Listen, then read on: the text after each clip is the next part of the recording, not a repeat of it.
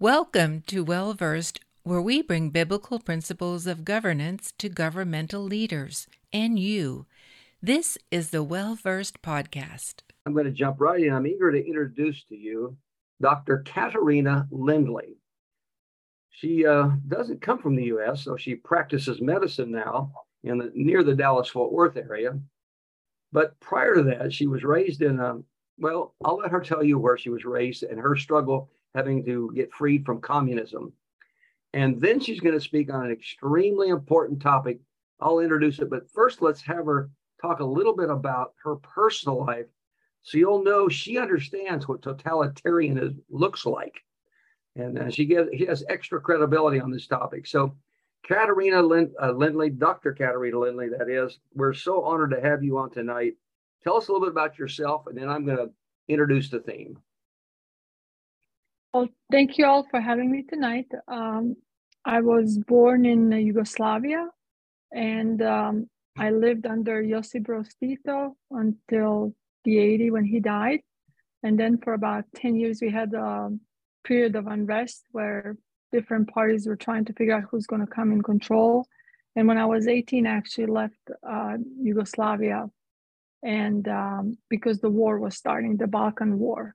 And I went, I left and um, lived in Italy, England, and eventually came to the States, went to college here, medical school, now raising my children in Texas and things like that. So someone like me understands um, the bigger picture of what has happened in the past three years, because it has been about this global response, uh, totalitarian overtaking of the um, different governments and uh, trying to control people through fear, coercion, and um, different mandates.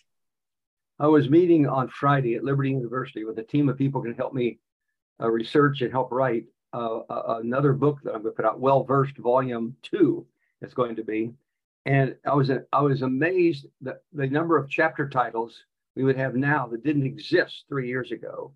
And one of those that we're going to be, and we're also doing a children's version and a youth version of Well Versed to try to help youth and children understand uh, biblical principles of governance. But one of the chapter titles that came up was this phrase, medical freedom. I never heard anybody use medical freedom three years ago, but now we know exactly what it is. There is a powerful organization globally called WHO, WHO, World Health Organization, established in 1948 by the United Nations, that is trying to control everything we do in terms of personal decisions and our health. Dr. Lindley, uh, talk to us about this. How can we regain medical freedom? How did we lose it? Tell us the story on this about who, how it came into being, and what it's doing today. Thank you again for being with us. Educate us, if you would. Thank you. So, um, WHO was started after the World War in 1947, and it was uh, created to be a health arm of the United Nations. The charge was to improve the health uh, globally and allow people to be in charge of their own health. Um, their constitution was based on the concept that all people were born equal with, basic inviolable uh, rights um, it was initially funded by the member state countries, and funds were allocated based on the GDP of the country. But recently, we've seen, and if you actually go on WHO uh, website, you can see the list of their donors. I actually have a little cheat sheet. So number one donor currently for WHO is Germany, then Bill and Melinda Gates Foundation, United States of America is third, UK is second, um, there is a European Commission and then Gavi Alliance. And Gavi Alliance is also another initiative by uh, Melinda, uh, Bill and Melinda Gates Foundation. So we changed from this uh, idea of funding it from the state members to actually being funded by private uh, entities and some states. Um, sorry, my children are home. It's Sunday night. So the priority of WHO have also changed because of that funding. They went from the community center care to commodity-based approach that follows the interest of the donors. And it's very important to notice these public-private partnerships like Gavi Foundation, CP, Bill and Melinda Gates Foundation, or Wellcome Trust. So during the pandemic, uh, what we've seen is that uh, many of these entities worked with uh, in partnership with WHO and manage many aspects of this global response. I would say for me, one of the first things I've noticed that was a little bit out of control is this global synchronized lockstep approach to everything. Um, I would say that I've never seen countries be so united in trying to control the lives of people as it's happened these past three years and kind of WHO led the charge with that. So, what is happening now? Why are we looking closely at WHO? The problem is that WHO is trying to gain more um, control and more um, authority when it comes to future pandemic responses. And they're trying to do that in two ways. One is pandemic treaty, and the other one is amendments to the IHRs. So let's just talk a little bit about the pandemic treaty first, because that one is not immediate danger, I would say. It's definitely something to keep on our radar and be aware of and make sure that our legislators are aware of, but it's not this immediate danger. So pandemic treaty, in March of uh, 2021, the 25 states of the different governments, including UK, European Union, United States, they all came together and said, we need to do something, we need to respond better, we need to have this treaty so that we can protect uh, the world from future health crisis. And in their view, this was an opportunity for to come together as a global community for peaceful cooperation that extends beyond the crisis. So in December of 21, they put this uh, governing body, uh, they went to the World Health Assembly and started negotiating and drafting the pandemic uh, treaty that would actually essentially give WHO more powers and would even give them um, rights to interfere with the way countries respond to different pandemics in their regions. Currently, uh, they will bring these negotiations in May this year, in May 21st to 30th, they're going to meet during the assembly. So they're going to bring these negotiations in, they're going to go over them.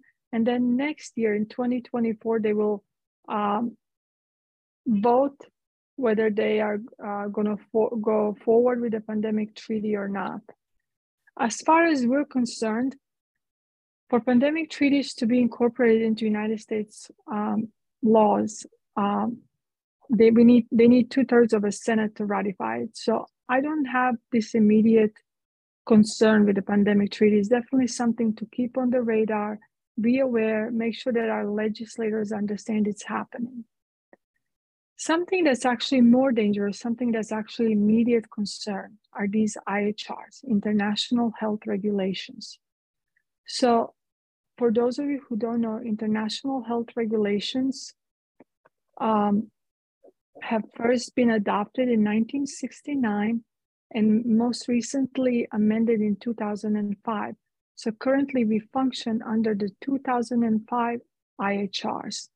IHR is a legally binding international law that covers measures for, for preventing the transnational spread of infectious diseases. So I hear a lot of pushback on IHRs, and people say there's nothing we need to worry about. We have a constitution, we have Bill of Rights. I get that. But this is an international law that we already adopted. The question is how they're going to try to incorporate it. And that's something that I do feel our constitutional lawyers and legislators need to look deeper into.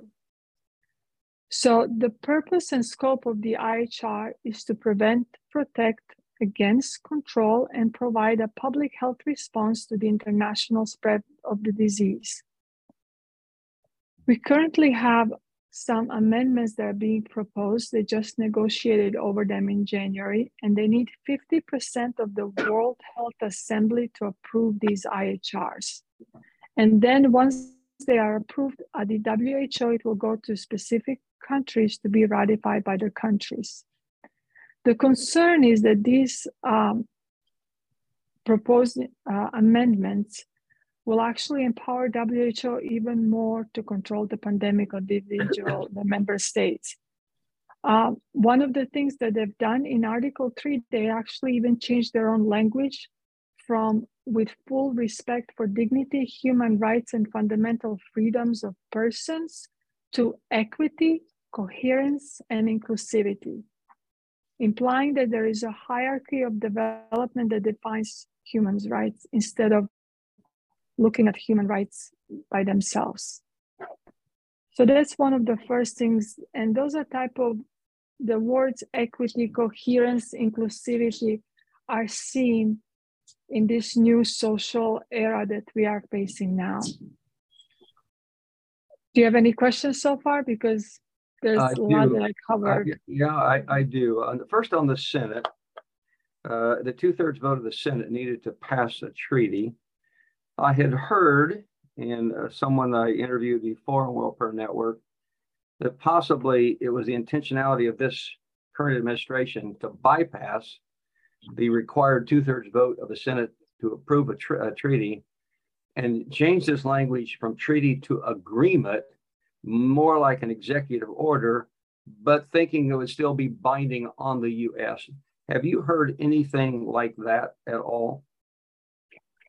No, I haven't heard that. But the, re- the way they're trying to bypass the treaty is actually these IHRs, because okay. the IHR is already international law that we've adopted. So that's why there's a big this big push to change some of the amendments that would give uh, WHO actually more control than they currently have. Now, how and what way did the when you say we uh, we've adopted the IHR on that process? How is the U.S. how is it formally adopted by, for example, the U.S. of A? Uh, is that a House and Senate vote, uh, or, or how, how does that get? How does that become obligatory, mandated and legally binding on the U.S. without a, a vote of our Congress, or has it already has that? So, you know, I'm not a lawyer, and this is that's why I always keep on saying and trying to engage more of the lawyers when it comes to this issue. From from from what I understand, when the uh, international health regulations when they were amended in 2005 that was when we actually adopted them as part of the international law, one of the laws that we uh, work with other countries and different organizations to. So, so now with these new amendments, they would have to do it again. It will not just be, um, you know, they will not just, the amendments need to be accepted by the member state as well. It's not um, I'm sorry, I'm trying to find the word. It's not like a fait accompli. But at the same time, because we are bound by the international law, there is a little bit of um, this gray zone that I think we need our legislators to truly look into and make sure that there is no way that the administration itself will be able to uh, bypass the legislation. Do, do we maybe we don't know on this in 1959 when the IHRs were originally approved uh, did that, re- obviously, that would be something coming through the United Nations, I presume. But at what point did, did Congress formally approve the IHRs? Uh, what binds it to the United States? Uh, maybe maybe that's not maybe that's out of your zone, but um, we need to find out if Congress approved that in 1959. Is that the way we were bound to it? I'm not sure how else we'd be bound to it unless it was approved Senate uh, vote on a treaty. And then how does it get amended in 2005? Who had to prove that? Because uh, legislatively, that's where we have to work if we can uh, avoid this. Now, I may be asking questions. I recognize you're an expert in the medical, not the legal field, so I may be asking questions outside of your area, and we can bring somebody on to do that. But you have any insights on that before we go on? I don't, and I actually I, I would love for you to uh, probably consult a good constitutional lawyer more than anything and uh, a couple of legislators who are looking into it. I think they would have better answer than me. But the, the IHRs were first adopted in 69 as part of the international binding law. That's as far as I can find. I tried to look into it, but I really don't understand all the legal issues when it comes okay. to how they're going to implement them. And then they amended them in 2005, and that was also adopted by United States. Now there is a new attempt to ad- um, amend the IHRs, And if for whatever reason, whichever venue or vehicle they use, if we actually approve these amendments, these new amendments will, will have will give WHO almost unlimited powers. And I'll go over those um, next when we talk about it.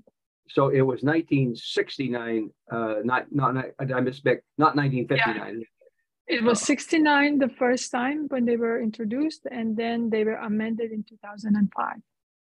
Okay. Oh, very good. Well, thank you for the information. I'm going to turn you loose and let you continue on. I, I am going to ask you to repeat one more time. When they changed the phrasing recently, that phrasing, they cut mm-hmm. out the word freedom and went with equity, coherence, and. So it was um, full respect for the dignity, human rights, and fundamental freedom of persons. And they're changing that to equity, coherence, and inclusivity. Yeah, those those when you find those words cropping up, you always know what's coming after that. Yeah. Yes, exactly. Well, continue right on. Uh, this is very helpful to know. So our, our, status right now in all this is that the um, the, the thing that we need to be watching most now for is the uh, international health regulations uh, as opposed to the the treaty as such. So yes uh, tell us a little bit more about that and how we go about how we go about make trying to make a difference. I assume contacting our legislative authorities is, is a major aspect. Yes, and Representative Chip Roy introduced bill. Um, I forget the number of the bill, but the bill is to actually defund WHO, and that's definitely one of the venues to go. I'm going to have Holly Holly unmute for a moment. I'm not going to say her last name on purpose, nor her where she lives or anything. But uh, uh, Holly, do you mind just referencing what you have posted here on a private chat here uh, about what is located in Maryland? What is that uh, center that's located there? Holly, are you able to say? Holly, you may be you may be muted. You are muted right now. Oh, I'm so sorry. Yes, it's called the Global Pandemic Prevention Center. And it would essentially be, I think, similar to the World health organization, but it would be similar to um, basically where people that have been to the World Economic Forum, people that are uh, that work at the NIH, people that work in the De- um, Department of Defense, uh, public health leaders, global health leaders, scientists.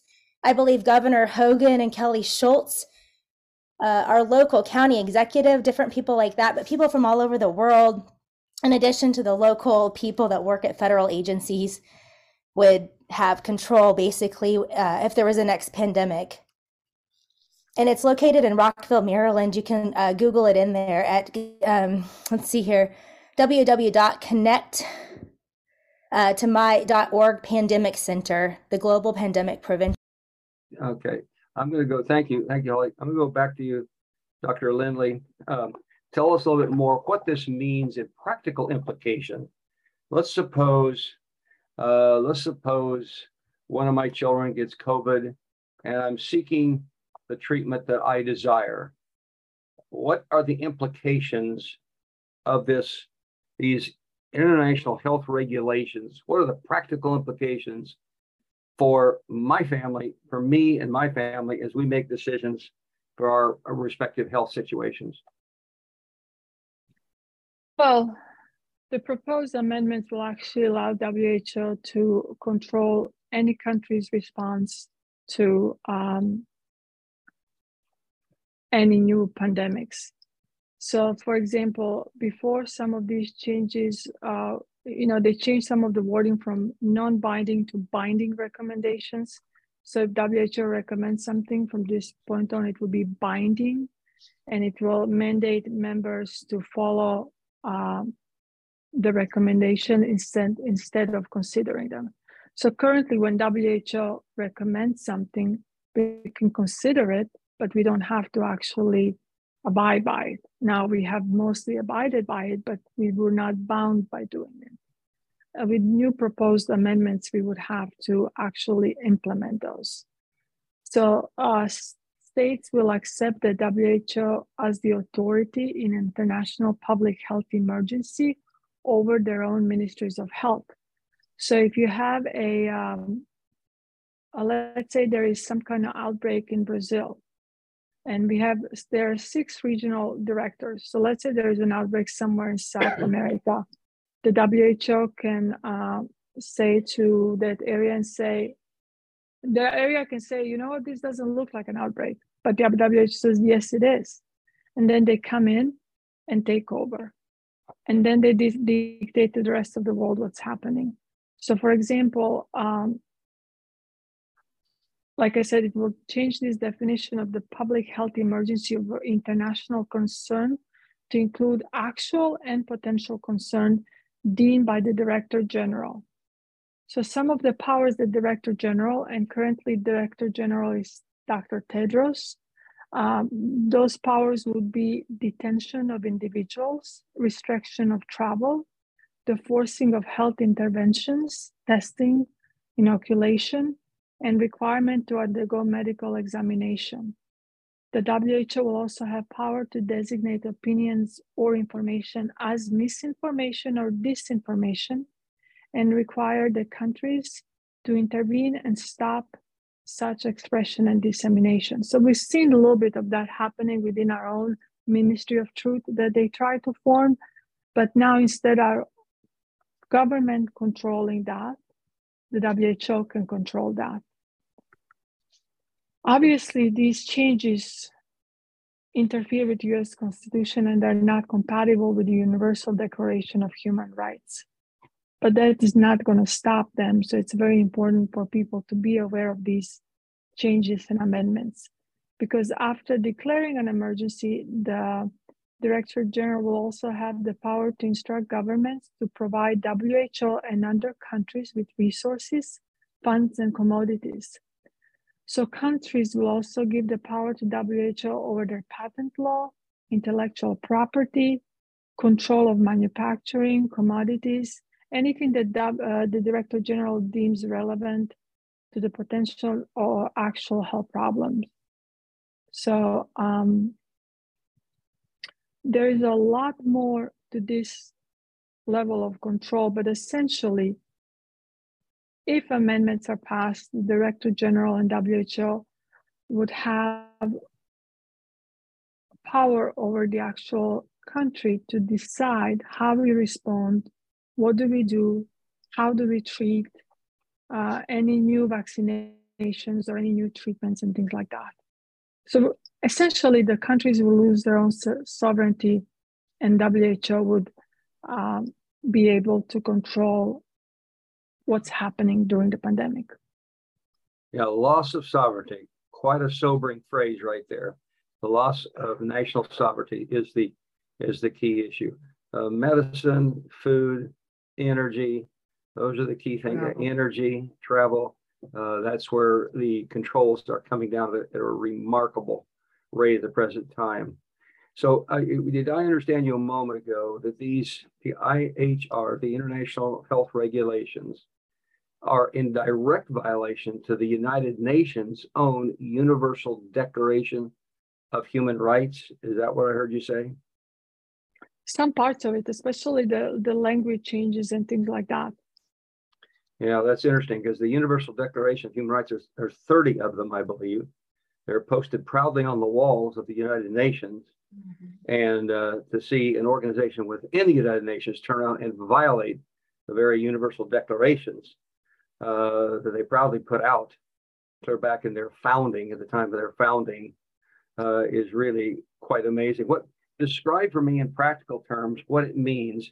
Once again, I said, if my me and my family decide that we want a particular treatment for a particular illness that we're suffering from, and uh, what does it mean for me and what does it mean for suppose you are my doctor and and you as my doctor and i agree on the treatment for me or the treatment for my underage child.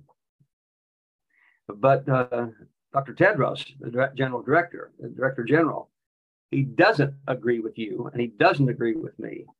What does that mean practically for me my own health or my child's health? Or what does it mean for you as a practicing physician? So, to a certain extent, it will be actually similar to what happened in some states where uh, physicians were not allowed to prescribe medications that we thought would help people. I think we can actually go from the beginning. Um, someone like me recognized very early on what's happening. You know, a lot of people will say, Oh, I knew from the beginning that this was all a hoax or whatever. And I always say, No, you didn't. You know, it was scary for everyone in the beginning. But someone like me who actually grew up in communism, so if you speak for people from Cuba or Venezuela, they'll tell you that we saw things. And what we saw was these kind of untangible things and fear. And then, you know, they asked us to isolate, stay away from going to church, going to school, going to work, because they needed to put us in a certain state of mind where we're going to start complying. So you have fear, isolation, coercion, and then uh, threats at the end. Those are type of uh, tactics used in totalitarian regimes. And uh, from the beginning, things that didn't make sense to me. First thing I recognized was fear, but from medical standpoint, what didn't make sense to me is the fact that they told physicians, stand back, don't do anything.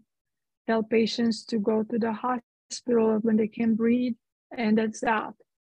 Now, even if you don't know what you're dealing with, there's always things you can do. If someone is short of breath because you know they're congested or they're having inflammation or asthma type attacks, you can do different things, steroids, breathing treatments. If they're having you know, uh, inflammation, NSAIDs. So there's a lot of stuff we can do outside of those two medications that we're specifically told not to give. In some states, they've really, really kind of tightened uh, the screws on the doctors, and some doctors have lost their licenses, been threatened with losing the licenses if they prescribe hydroxychloroquine, ivermectin, or different things that we were told not to. In other states where you have a little bit more freedom, it was allowed for physicians to discuss with their patients what to do and how to do it. So if WHO has this power over the way we respond, they will have powers over our medical boards, over our licenses.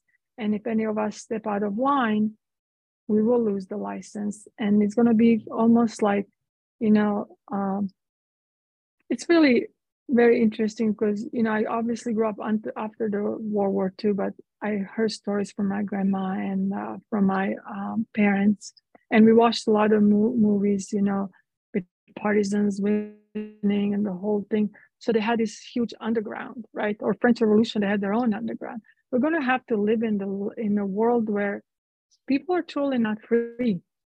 And uh, you know, I always say to people, it was never about the virus; it was always about the mandate country like United States, it's a free country. Once they mandated for us to do something so that we can have a job and provide for our families, that's when we lost our freedom. So having WHO step in, we will lose individual freedoms on, on deciding what's best for our families, even financial, because uh, what they are trying to do, and you'll see that if you read anything about WEF or WHO, they're trying to introduce digital passports. And then once you have digital passports, eventually you can start doing digital scoring social systems. If you do this, you can do that. So we are going down this road that United States America shouldn't even consider. Uh, I, I wanted you to restate the, I think you said four, three or four terms when you, you watched totalitarianism or communist regimes take control.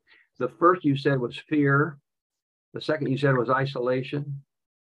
And then it was uh, bargaining and threatening. And I'll explain what I mean by that. So fear was watching um, what was happening in China, people dying on the street, and then watching what was happening in ICUs in New York.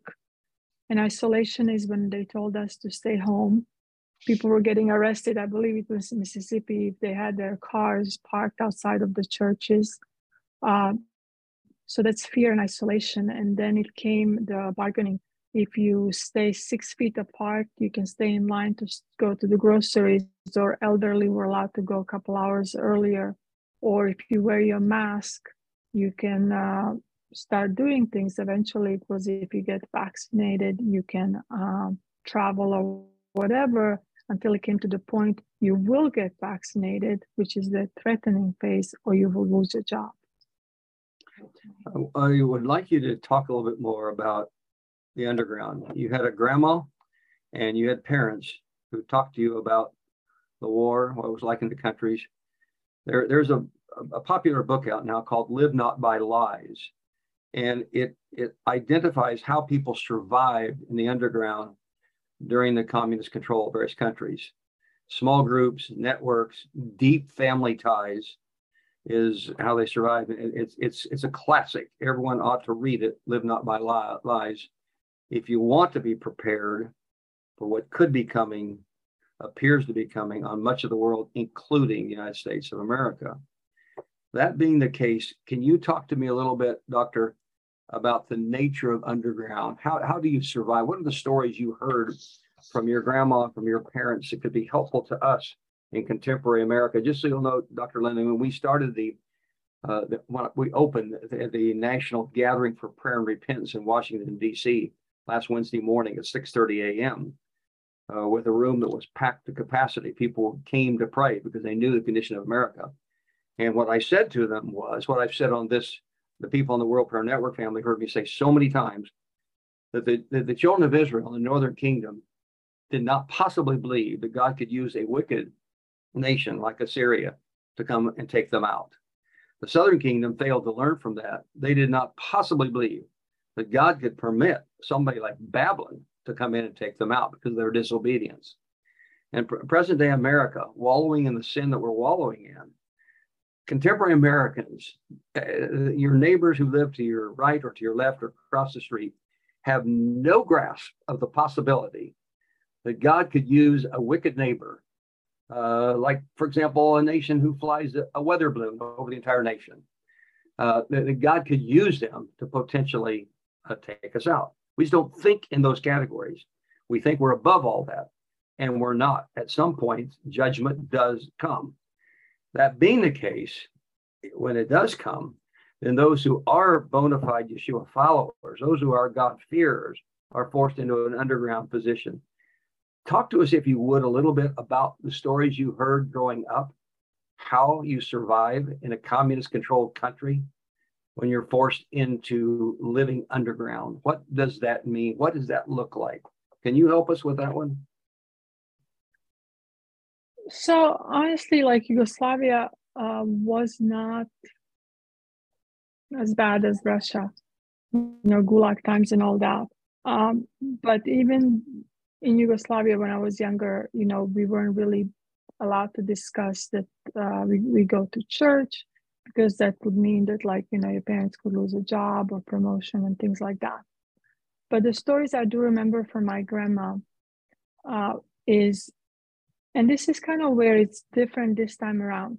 In World War II, um, you know, Yugoslavia, Croatia specifically is Catholic there were a lot of priests and a lot of churches that actually helped uh, partisans win the war against the Nazi because they uh, sheltered them, uh, they created their own networks and things like that. I would say this time around during this pandemic, what I've observed is churches in general, all faiths, did the opposite. Churches actually mostly were not the haven that they were supposed to be.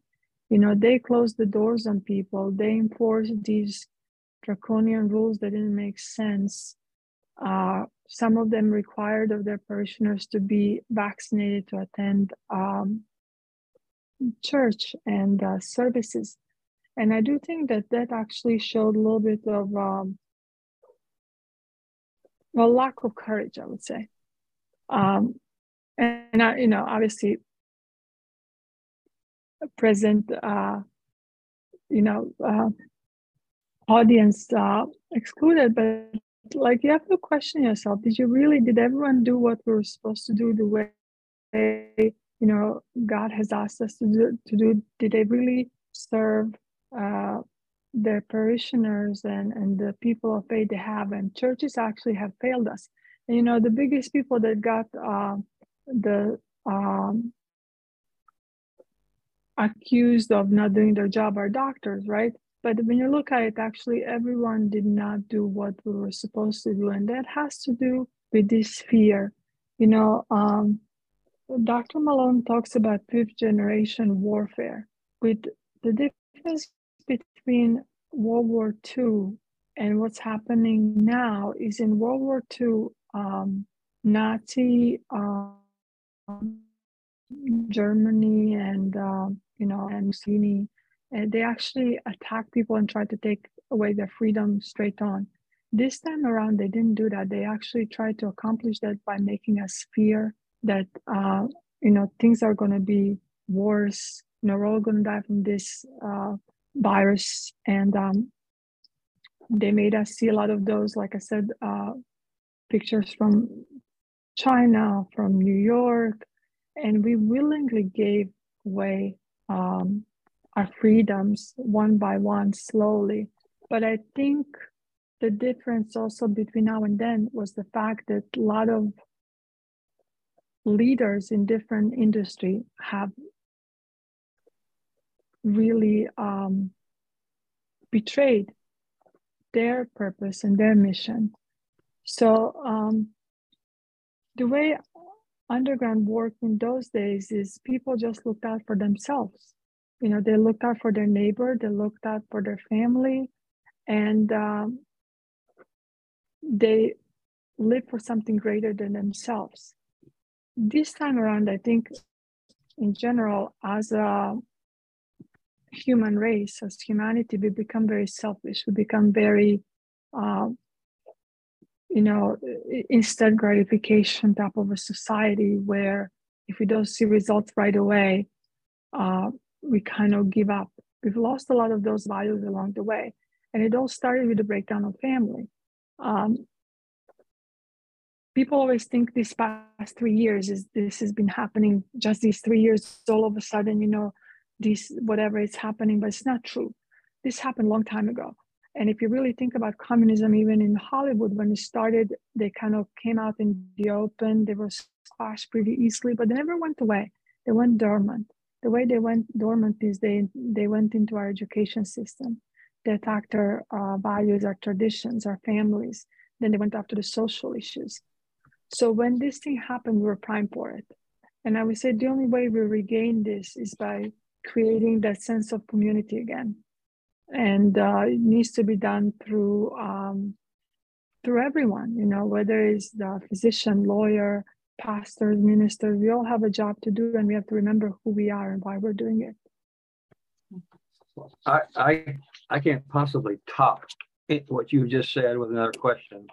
So I'm going to stop the questioning and we're going to go right to prayer unless there's something more you want to say. I take copious notes when any of my guests are talking. And uh, I'm going to summarize what you've just said. The churches have failed us, which is a nice way of saying the pastors have failed us. In most places where the pastors defied the law and they stood, the people responded and started attending their churches. Uh, the churches here in San Diego, up in Orange County, those are the ones I'm most familiar with, where they where they stood up against the uh, totalitarianism, the regime, they were rewarded by enough people coming and saying, "Hey, we're we're coming to your church because you're open." Uh, one particular church where I spoke in a number of times, I I signed my books uh, for people as they bought them after I spoke. So I would always ask them, "How long have you been at the church? How did you come to this church?" Over and over, I heard this church stayed open. My church closed, so I left it. They totally lost respect for pastors who would not stand. Uh, my son-in-law is a pastor, and he had people who drove to his church over an hour and then notified him and said, "We're coming to your church. We don't. We're not even believers. We don't believe what you preach, but we're willing to. We want to stand with you for standing against this authoritarianism. Thank you for doing it." They weren't even believers. They they self-identified as non-Christians, and yet they recognized someone willing to stand against totalitarianism. Uh, I, my friend Jack Hibbs, he had people that would drive for an hour or two, get a hotel room by his church so he could be there the next morning. And uh, so, what the doctor has properly appropriately pointed out is the failure on so many pastors to be willing to stand in this moment and went right along, complied fully. And you, you are correct. Now, in Germany, there was those who went along with Hitler, and then there was the confessing church. You can't name me, nobody can name for me any of the pastors who went along with Hitler. But everybody knows the name of Bonhoeffer. Most people know the name of Niemöller. We remember those, and Bonhoeffer died. He was hung by a piano wire April the 9th, 1945. I think a week before the Allied forces got there to save him. Here's a man who didn't even live to see it, yet everybody knows his name. He was willing to stand. He was vindicated by, by history. So, Doctor, you have said a remarkable thing. You said churches have failed us. That's heartbreaking to hear. And then you rec- business leaders, business communities who did not stand, and other leaders in our communities. And so we're going to start the prayer time, but in a moment. But I just want to ask you, Doctor, I so appreciate your coming on. Is there anything you want to share more, or any question I should have asked that I failed to ask that you want to share share before we go right to the prayer time?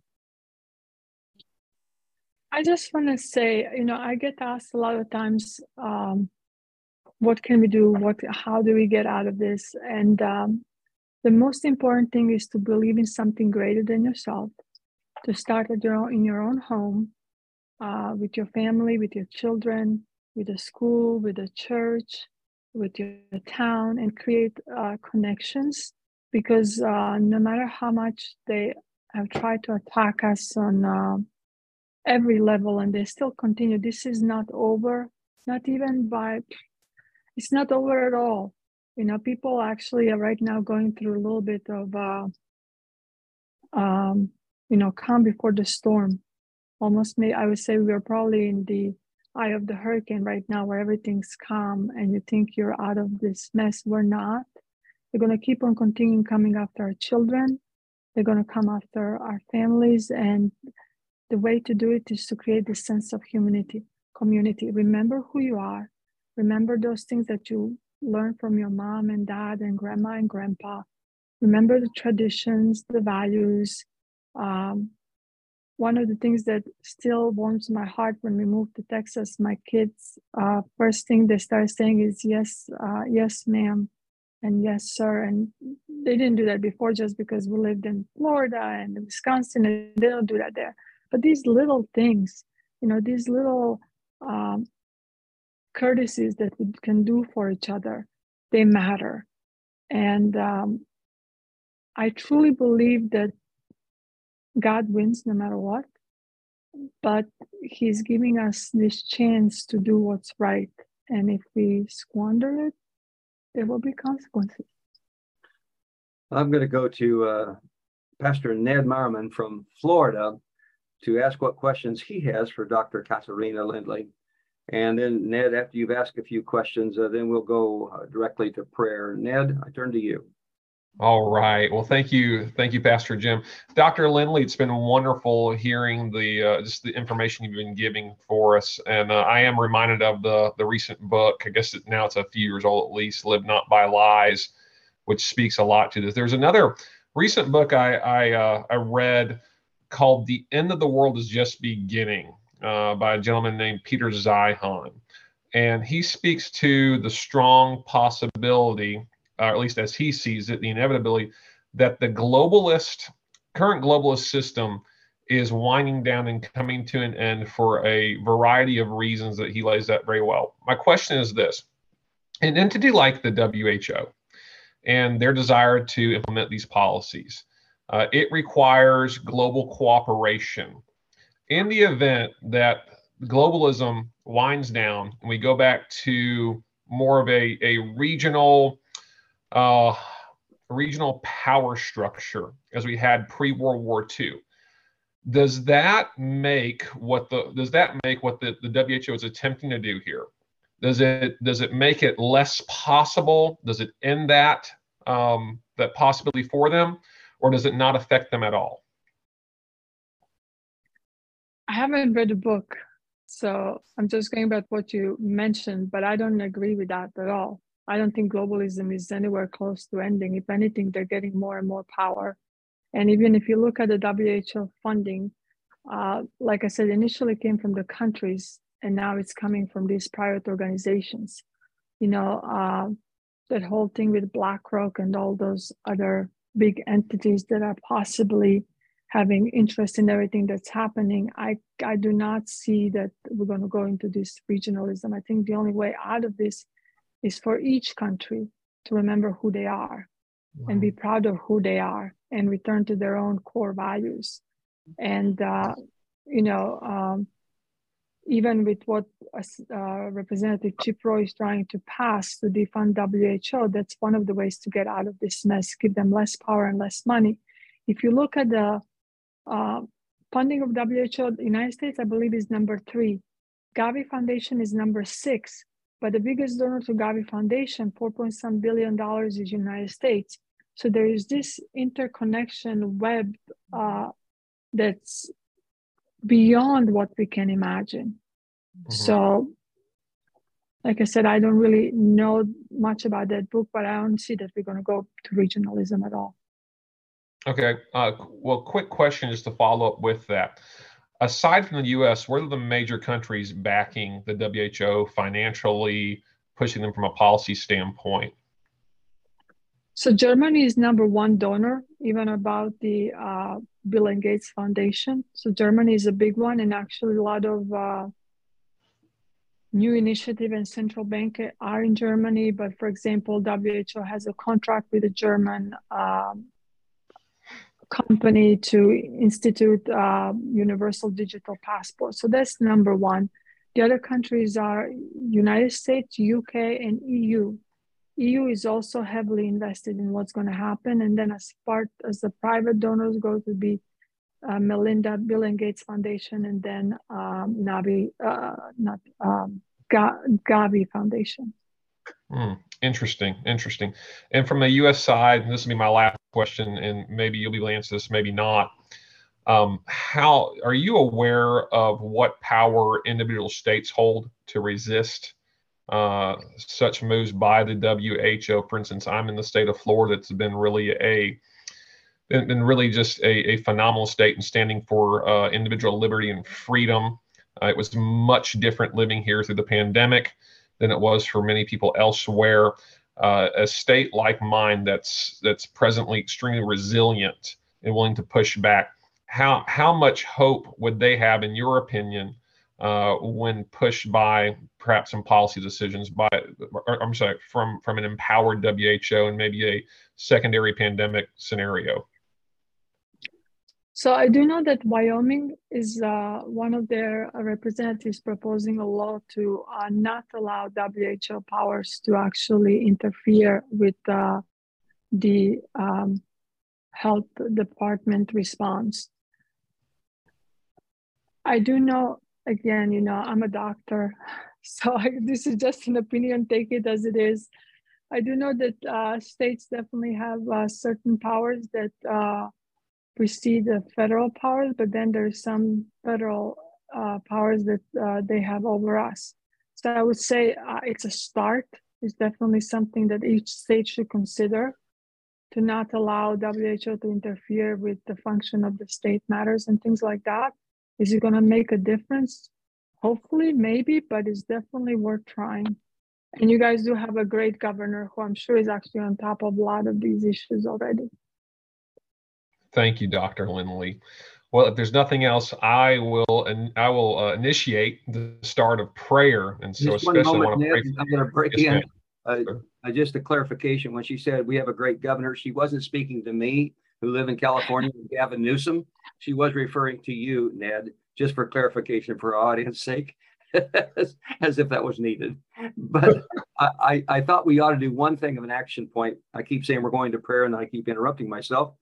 That is an action point. Uh, doctor, can you tell us what we should do in educating our, our senators, our state senator, our state assemblyman or representative, our two senators from our state and our member of Congress. Do you have in writing, or is there a website we could go to that we could have in writing the verbiage that we ought to use when contacting contacting elected officials? So I'm actually trying to look up um, like I said, uh, one of the representatives in Wyoming is proposing a bill not to let WHO interfere with any function of uh, future responses when it comes to their state. I think that's definitely a bill that probably every state should look at, and uh, you can print it out and give a copy to someone in your um, house, in the state house, and see if they would be willing to actually write something similar and then pass it through the House and eventually through Senate. Uh, the other bill would be more on the federal level, which is the one with Chip Roy. And I know Representative Massey and others are working on similar language to completely actually step out from WHO and United Nations because all of these things work together and um, they're trying to interfere with how the countries will function. We just interviewed um, Congressman Chip Roy oh, a couple weeks ago. So he is currently work uh, on another matter, but he's currently on working legislation in this arena. You're saying? Yes, he has a bill. Uh, Chip and I are good friends, and he already introduced the bill to defund WHO. That is good to know. We will have him come back on, and maybe have you come back on with him, and so we can take this to the next level. What I will do, oh, yeah. uh, World Prayer Network family, is uh, I'll try to get this language from Dr. Lindley or wh- wherever she directs me, and we'll put it on a newsletter. If you're not on our mailing list, go to World Prayer, excuse me, go to wellversedworld.org. Go to world, uh, wellversedworld.org. Sign up for our newsletter immediately so we can keep you informed of this. I'm going to send out a link to this broadcast that you want to forward to your friends. But in that one, I will attempt to get the documentation of the language that ought to be used when you contact whether the state level or federal level for legislation. Anything more on that before we go into prayer, Doctor? Yes, I actually found the bill. It's uh, it's uh, House Bill 0413. I put it in the chat. It's from Wyoming Representative uh, Janet Ward, and the specific language that she's using is uh, the United States CDC and WHO shall have no jurisdiction in Wyoming, and any requirements, mandates, recommendations, instructions, or guidance provided by either organization shall not be used in this state to justify any mask, vaccine, or medical testing requirement, else shall have no force or effect in Wyoming.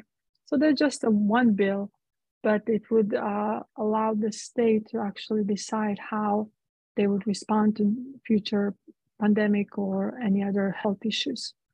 Almost all of you are on other social media platforms where you're not seeing what she just posted. So it's House Bill 0413, 0413, Wyoming.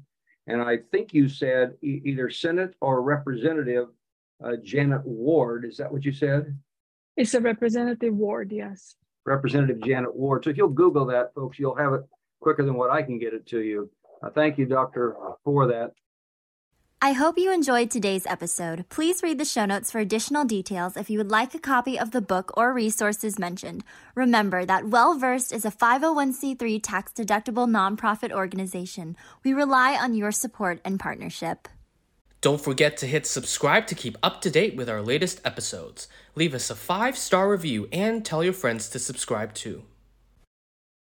Thank you for listening to the Well Versed podcast. For more information, please go to www.wellversedworld.org.